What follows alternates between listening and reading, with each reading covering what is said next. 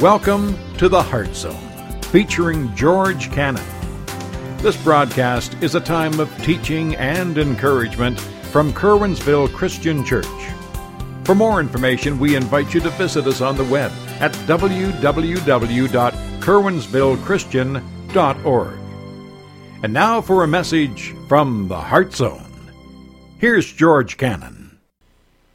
Folks, what I'd like for you to do right now is I'd like for you to take your Bibles and we're going to turn to 1 Thessalonians chapter 4 verses 13 through 18. It's really a well-known passage and we're going to see this whole issue of pleasing God with our hope today. Pleasing God with your hope. And so I want you to notice these passages as we look at them. So let me kind of remind you of what we've been doing with this series. What we've been doing with this series is, is we've been looking at you and I having peace in the coming storm. And if you really reflect upon that, it seems like things in our lives are just increasing in really the chaos that's happening in our culture, in our world. And, and, it's like, what do we do in the midst of this? And that's why we went to First Thessalonians, because here with the Thessalonians, they were kind of left on their own. Paul and his team that were with them had to leave because of the persecution. And, but there they are, a young church struggling to do what's right. And they're struggling and they're they're hurting, but they're moving forward with the gospel. And Paul is writing a letter out of his concern for them, and he's telling them various things that they need to be doing to have peace in the midst of the storm. And when you come to chapter 4, it's amazing because he kind of brings it all down after talking about his concern for them, wanting to visit them, sending Timothy up to them in the first three chapters. He brings it down to what's most important. I think what's most important for you and I in the midst of all that's going on right now. And what's most important is pleasing God. So let's look at this verse together. We're going to look at, I know we're going to focus on verses 13 through 18, but to understand what he's talking about through the rest of chapter 4 and chapter 5, you've got to understand this verse first. So let's look at it together. We're going to look at 1 Thessalonians chapter 4 verse 1. Here's what Paul says. Finally then, brethren, we urge and exhort in the Lord Jesus that you should abound more and more, just as you receive from us how you ought to walk and to please God. Now, here's what I want you to do. There's a couple things I want you to see there in those in that verse. He wants you and I to abound more and more. He wants the Thessalonians to abound more and more. That is, he wants them to thrive. And then he's going to talk to them about that they've already been told how they ought to live their lives in order to please God. So here's the two points I want you to see. First of all, we are called to thrive as believers. We are called to thrive. Sadly, if you think about that for a moment, if you talk to most believers, as you talk about their how they live their lives as they live it for Jesus, thrive is not the word that comes to mind. The word that comes to mind with most folks is defeat. But that's not what we're called to. Jesus didn't save you to live a life of defeat here. He saved you to thrive in your relationship with Him. Now, let me just stop because when we talk about thrive, there's, there's a whole set of preachers that are out there that'll tell you that thriving means that God wants to fatten your wallet and He wants you to be healthy. And the reason why that's not happening is because you don't have enough faith. That has nothing to do with it here, folks. That is not talking about thriving. I've been in places around the world and seen people who are in situations that are far worse than what we find ourselves here and they're thriving. not because they have wealth and health, but because they have Jesus. And that's the reality. We're called to thrive as believers. Now, how do we thrive? What, what are the conditions that bring about the thriving in our lives? Well, that's where the second point is from the verse. The key to thriving is living to please God. That's the whole key. If you want to thrive in your relationship with Jesus, if you want to be all that you're supposed to be in the midst of the coming storm that's happening around us, the key is you living your life to please God. Now, the sad thing is, is most of us, and I can include myself in that, we live our, size, our lives for ourselves. We live our lives for what we want. And as long as we're doing that, we're not going to thrive. Oh, we may have some initial success. We may have some initial whatever joy for the moment, but it's all fleeting, never lasts. We're never satisfied. And that's because we're living our lives for ourselves. So that brings us then to where we're looking at today, First Thessalonians chapter 4. We're going to look at verses 13 through 18. Now remember, what he did after telling us that we need to thrive is he began to focus on different areas in order for you to thrive. So the first thing he focused on when you get to verse 3 is excuse me, verse 4 is that you and I thrive because we're remaining sexually pure. We're, we're not contaminating our lives with the sexuality, the sexual immorality of this world. We're not involving ourselves with that. He then went on from there as we got into the next section, and that has to do with the reality of loving each other. You and I thrive as believers when we love each other. Now, when we come to verse 13 through 18, he's going to say that you and I thrive because we have our hope in the right place because we have our hope in the right place. Now, we're going to look at a passage. I just need to give you a clarification up front so you understand where I'm going with this. We're going to look at a passage that is the passage concerning the rapture. Oh, wow, wonderful, George. We're going to study the rapture. Yes, we're going to study the rapture. But some of you will be disappointed because you're going to say, Well, George, when is it happening? Tell us when it's happening. The text doesn't tell you when it's happening, so I'm not going to focus on that. The text tells you about the hope so that you can please God with your life because you put your hope in what's coming. Not focus on when it's happening. Sometimes we read texts, we obscure what the intention was from the author by imposing on the text what we want it to say. What it's going to tell you is what's going to happen in the rapture and why that's important for you and I today. So let's look at these verses together. We're going to look at 1 Thessalonians chapter 4. We're going to start off with verse 13 through verse 18. Here's what Paul says. But I do not want you to be ignorant, brethren concerning those who have fallen asleep, lest you sorrow as others who have no hope. For if we believe that Jesus died and rose again, even so God will bring with him those who sleep in Jesus. For this we say to you by the word of the Lord that we who are alive and remain until the coming of the Lord will by no means precede those who are asleep.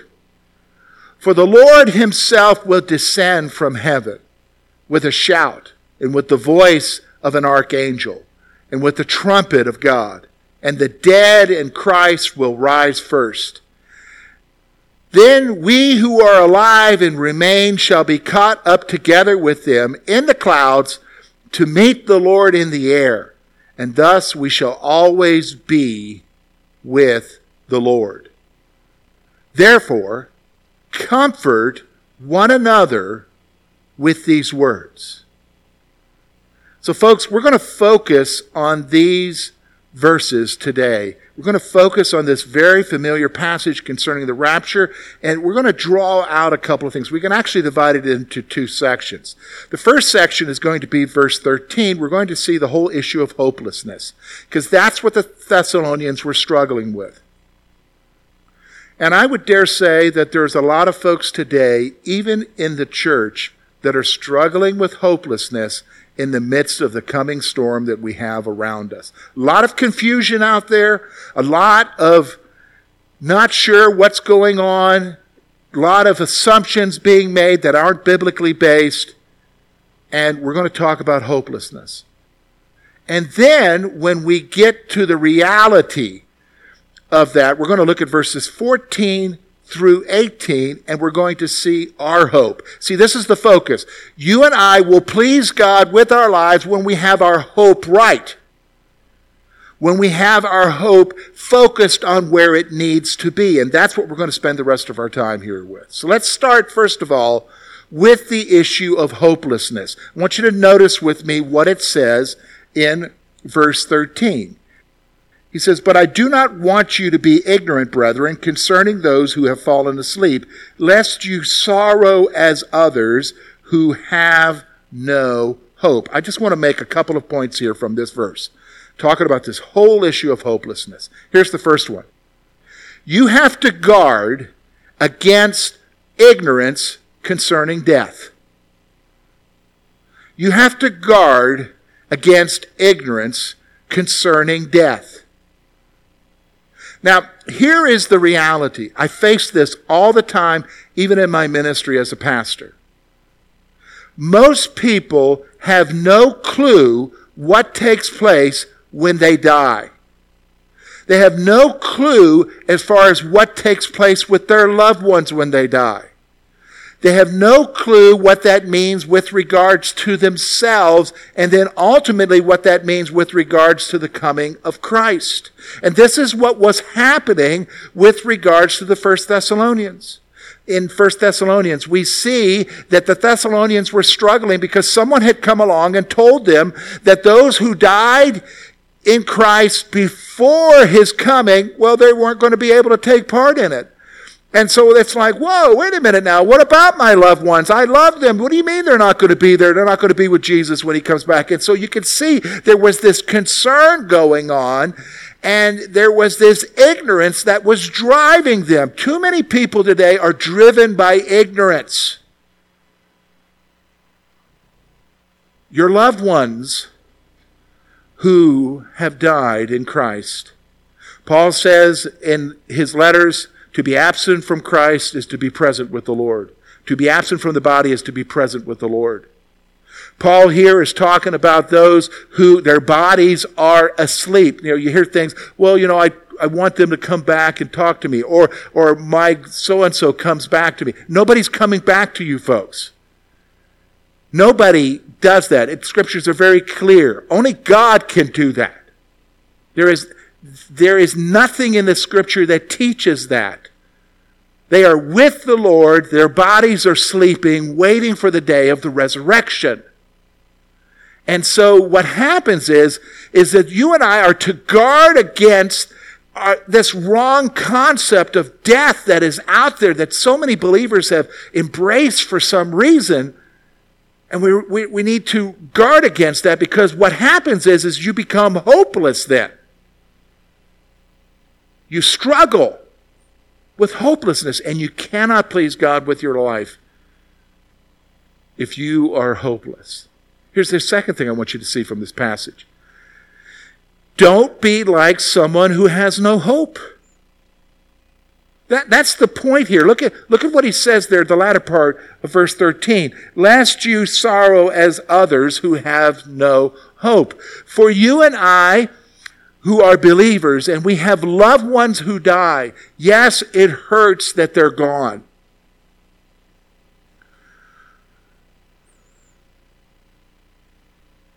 But you still have hope that you will see them again. That's not true for somebody who doesn't know Jesus. There is no hope there.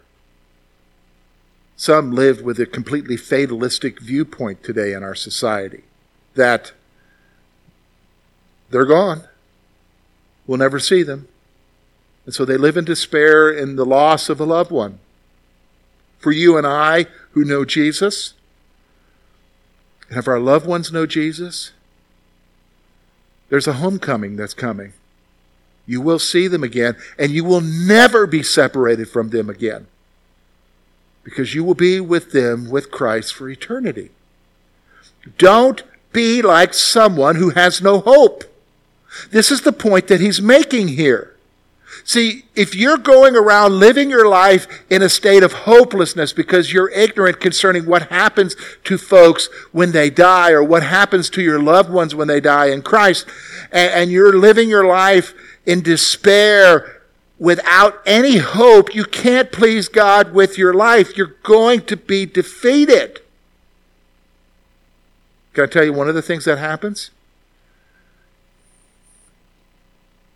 You become angry at God. You become angry at God at the loss.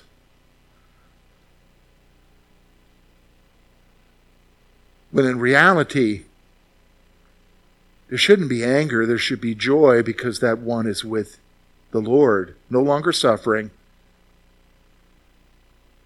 facing the ultimate healing, being with Jesus. Don't be like someone who has no hope. So then that brings us to what our hope is. Now again, I mentioned to you, we're not going to focus on the timing here in this message. That's not the intent of the author here. The author wants to give you a hope of what is coming, help you to understand, fill in the blanks in your mind as you understand what death is and what you understand about his coming for you and I as believers. He wants you to grasp a hold of that. There are other passages that refer in other books books of the Bible that refer to the whole issue of when. We're not in those books. We're in this book. And we want Him to teach us so that we can live lives that please God. That's what the issue is here.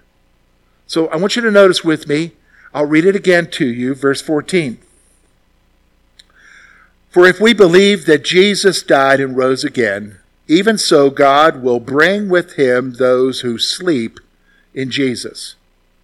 For, that, for this we say to you by the word of the Lord, that we who are alive and remain until the coming of the Lord will by no means precede those who are asleep. For the Lord himself will descend from heaven with a shout, and with the voice of an archangel, and with the trumpet of God, and the dead in Christ will rise first. Then we who are alive and remain shall be caught up together with them in the clouds to meet the Lord in the air. Thus we shall always be with the Lord. Therefore, comfort one another with these words.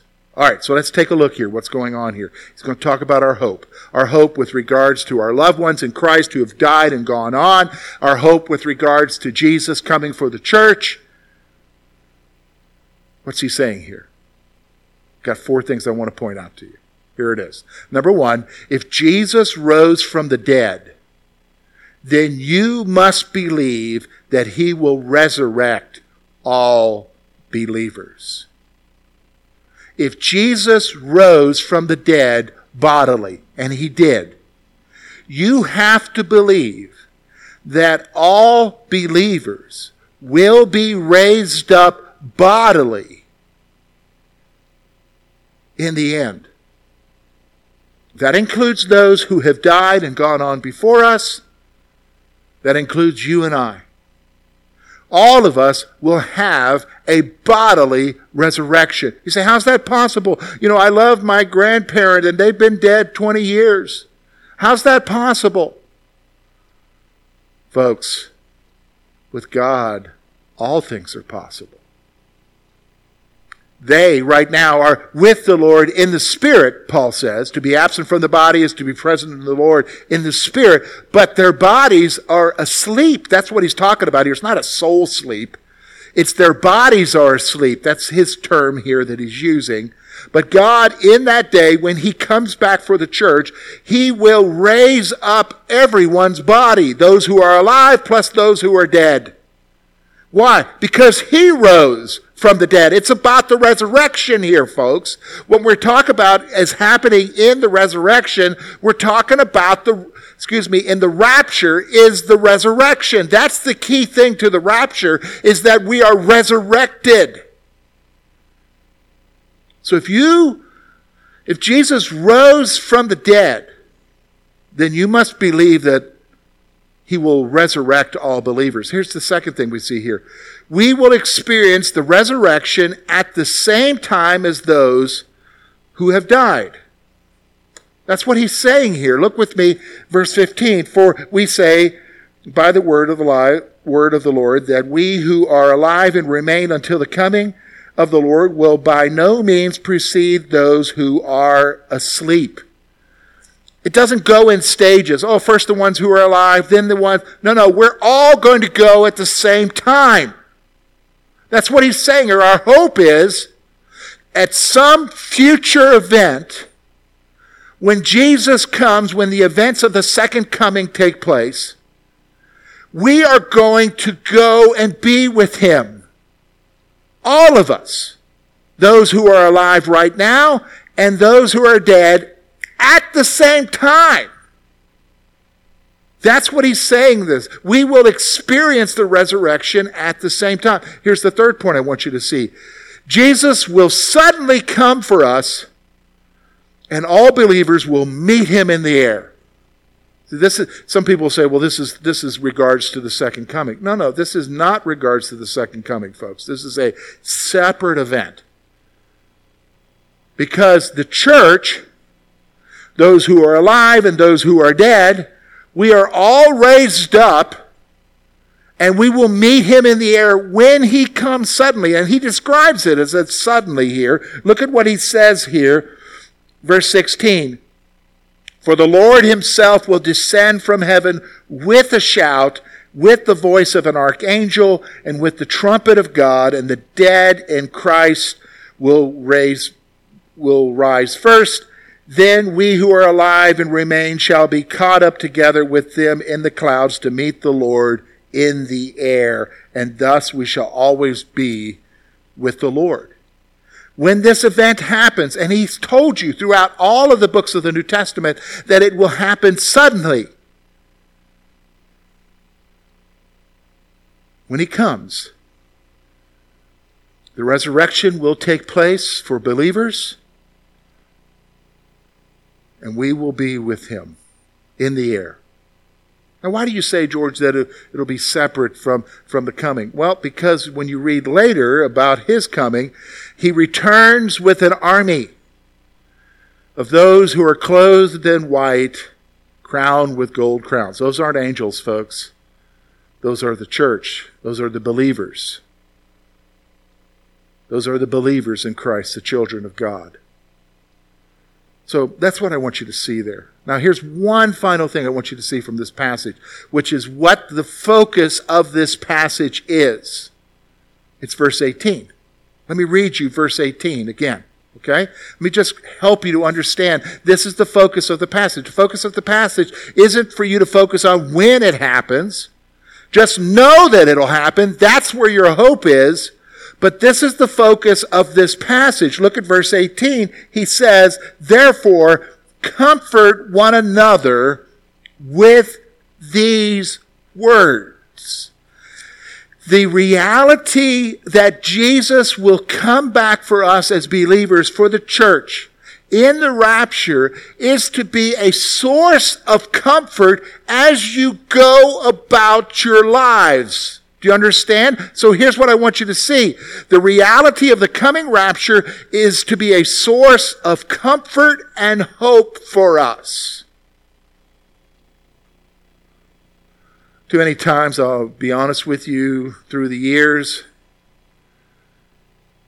I've seen an, almost a lazy boy attitude among Christians about the rapture.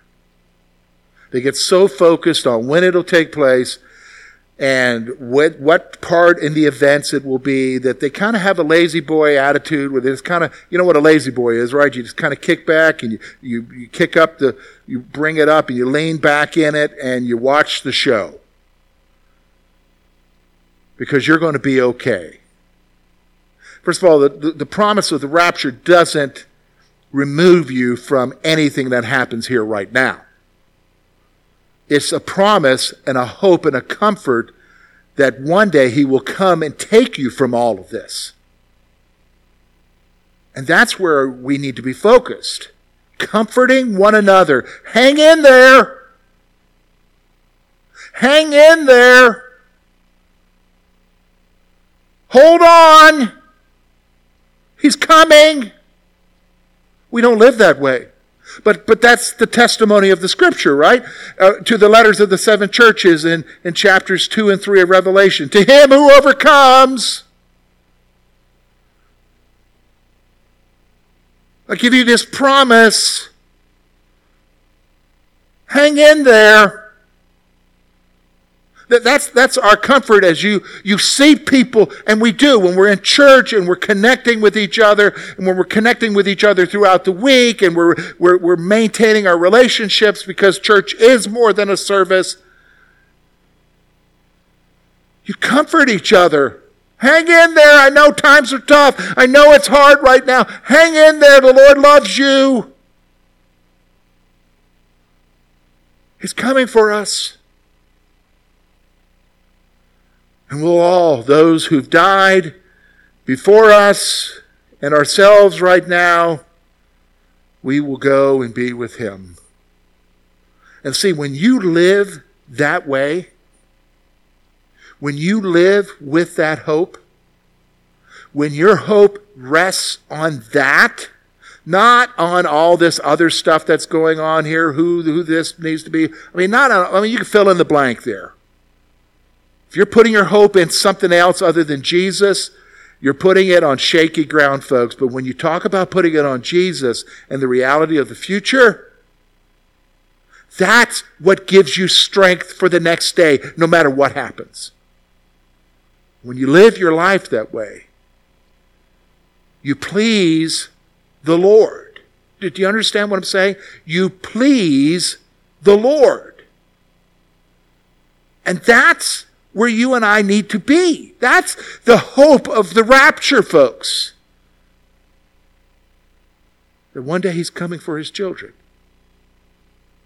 And so we watch. In fact, that's what we're going to talk about next week. Next week, we, when we continue into chapter 5, really the issue is pleasing God with your watchfulness. Living your life in a way that you're watching for Him because you have that hope. So now you've got to start watching. Thank you for being with us this morning. And we trust that today's message has been both challenging and an encouragement to your heart. At Curwensville Christian Church, a warm welcome is always extended to you. We're located at 700 State Street, Curwensville, Pennsylvania. For more information about our ministry, please visit us on the web at www.curwensvillechristian.org. Now, on behalf of George Cannon and the entire church family, we hope that you will look to the Heavenly Father in all that you face this coming week.